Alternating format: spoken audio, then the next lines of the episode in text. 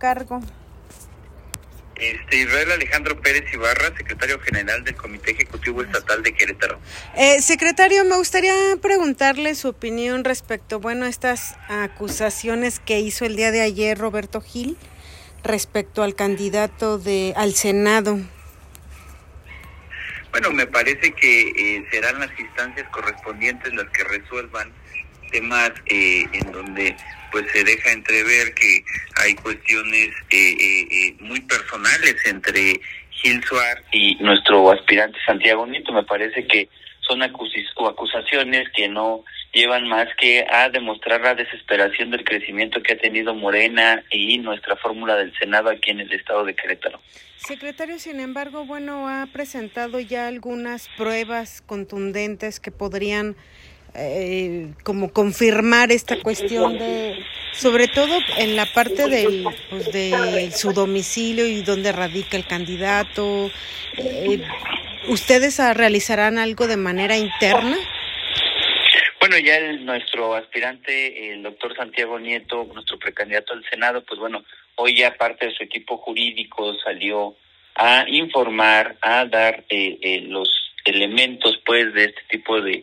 acusaciones. Nosotros confiamos desde el Comité Ejecutivo Estatal de Morena, pues que el, el doctor Santiago dará puntual eh, respuesta a todos estos señalamientos por parte de Gil Suárez.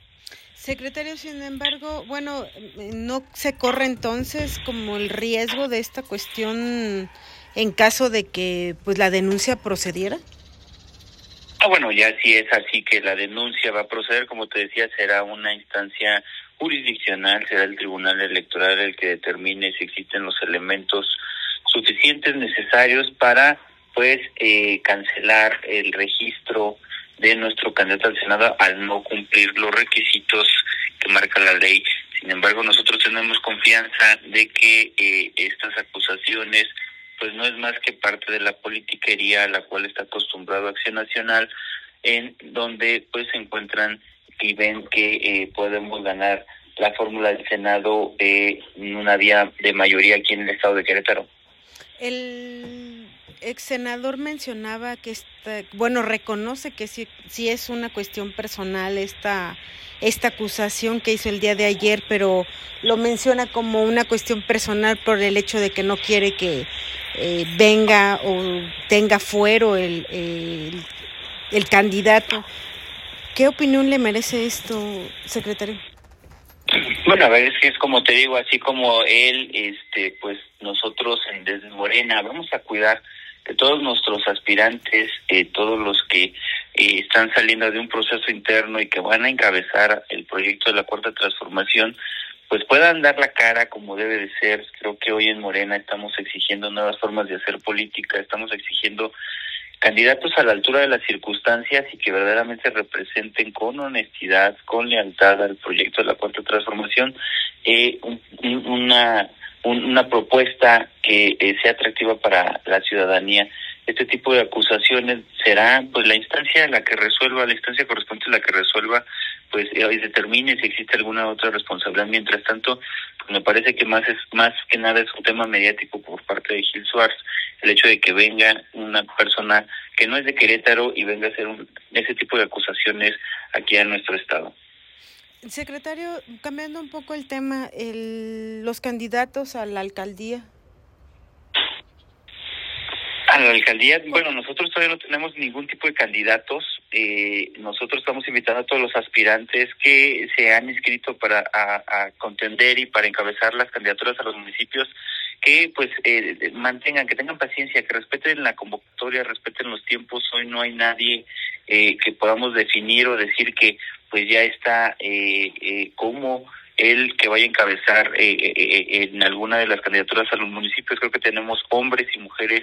valiosas, muy competitivos en los 18 municipios. ¿Ya se tiene por parte del partido definidos cuántos municipios serán para hombres y cuántos cuántas designaciones para mujeres? Se hablaba que aquí Querétaro podría ser encabezado por Palomarse.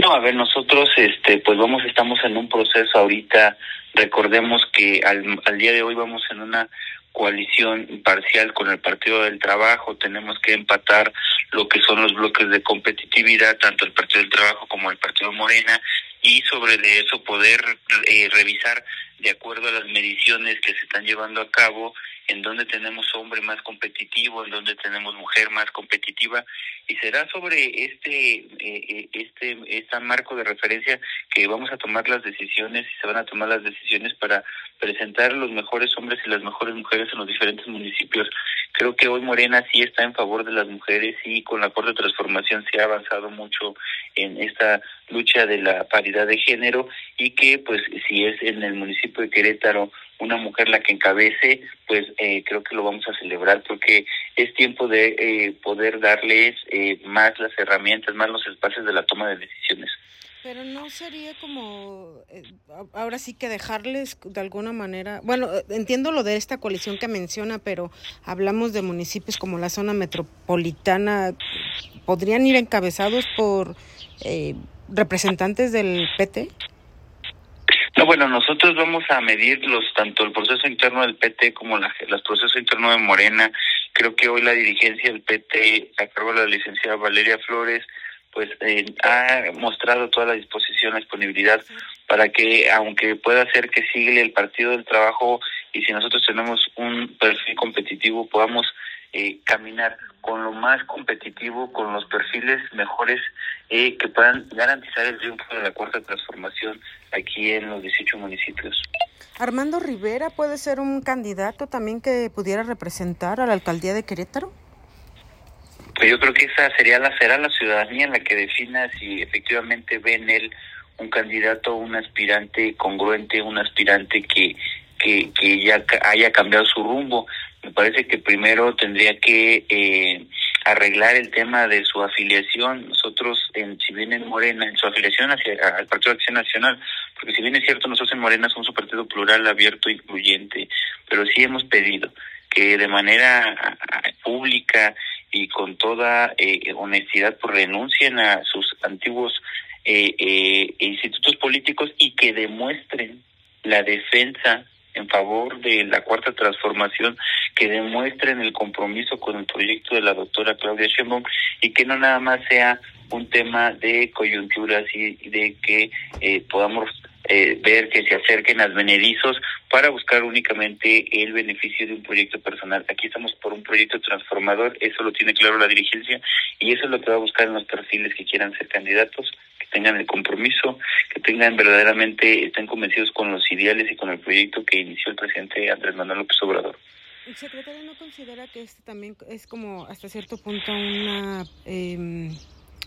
competencia desleal, por así decirlo, para los candidatos que efectivamente tienen presencia, trayectoria y han radicado desde hace mucho tiempo en Morena? Sí, mira, a ver, este, nosotros creo que nos seguimos a una convocatoria que ha sido clara, la convocatoria del proceso interno, que es una convocatoria a nivel nacional, la cual determina, estipula, pues cuál es el camino, cuál es la ruta, qué está permitido una vez que te inscribes a esa convocatoria del proceso interno, qué está prohibido y algo de ello, pues también es el tema de las campañas ostentosas que algunos aspirantes han querido hacer, queriendo o intentando madrugar queriendo o intentando adelantarse. Me parece que el trabajo de años es el trabajo que va a justamente eh, llevarlos a que logren ganar el proceso interno. No será, no es un tema de improvisaciones, sino es un tema de, de, de coyunturas la que va a definir quiénes encabecen. Menciona que serán los, los este, militantes, va a ser a través de encuesta quienes designen a sus representantes o cuál sería la mejor opción o cuál es correcto. No, sí, eh, nosotros la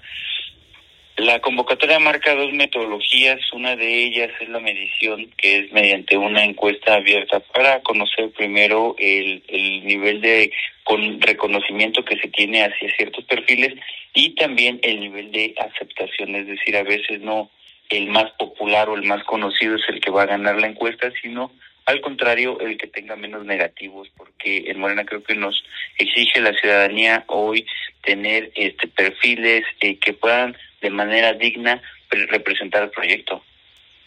Finalmente, secretario, disculpe la insistencia, pero no se corre el riesgo de que en caso de que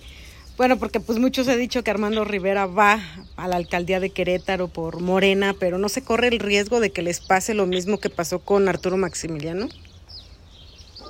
Pues bueno, a ver, nosotros ya vivimos un proceso, estamos en una mesa de análisis justamente revisando los riesgos de poder eh, eh, eh, darles el voto de confianza a aspirantes que quizás no han vivido un proceso de eh. Creo que es importante y justo si tenemos ese antecedente en el 21 de que si no hay un proceso de morenización, si no hay un proceso en el cual se pueda comprobar el verdadero y real compromiso con el proyecto de la cuarta transformación, pues en la dirigencia no vamos a correr el riesgo de eh, poder poner a una mujer o a un hombre que al final pueda salir como una Lili Telles o como un Germán Martínez. Eso creo que ya fue una enseñanza que nos dejó el proceso pasado. me queda clara la postura, pero mm, cumple nuevamente este personaje con los estatutos, los estándares y la visión, misión que tiene Moreno?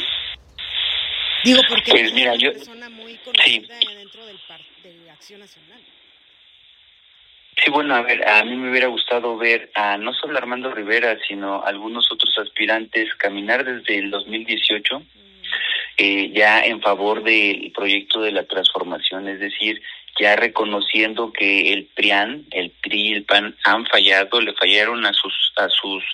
estatutos, a su declaración de principios, creo que hoy hay una crisis de representatividad en estos partidos y que justamente eh, todos los ciudadanos militantes que en un momento estuvieron allá, pues que demuestren o que hayan demostrado desde desde eh, el momento en donde vieron el resultado que tiene el gobierno de la cuarta transformación, poder venirse a Morena y poder eh, aspirar y levantar la mano. Creo que hoy la militancia nos exige candidatos que verdaderamente representen eh, los ideales y la justificación y que conozcan estos aspirantes, que conozcan la justificación histórica de por qué luchamos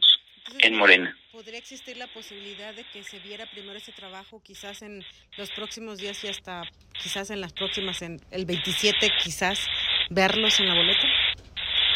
Yo lo que invitaría es que a quien no salga favorecido, quienes no salgan favorecidos en las encuestas, en estos procesos internos, pues allí va a estar verdaderamente la prueba si se mantienen en el proyecto de manera activa o si solamente se acercaron para buscar una candidatura.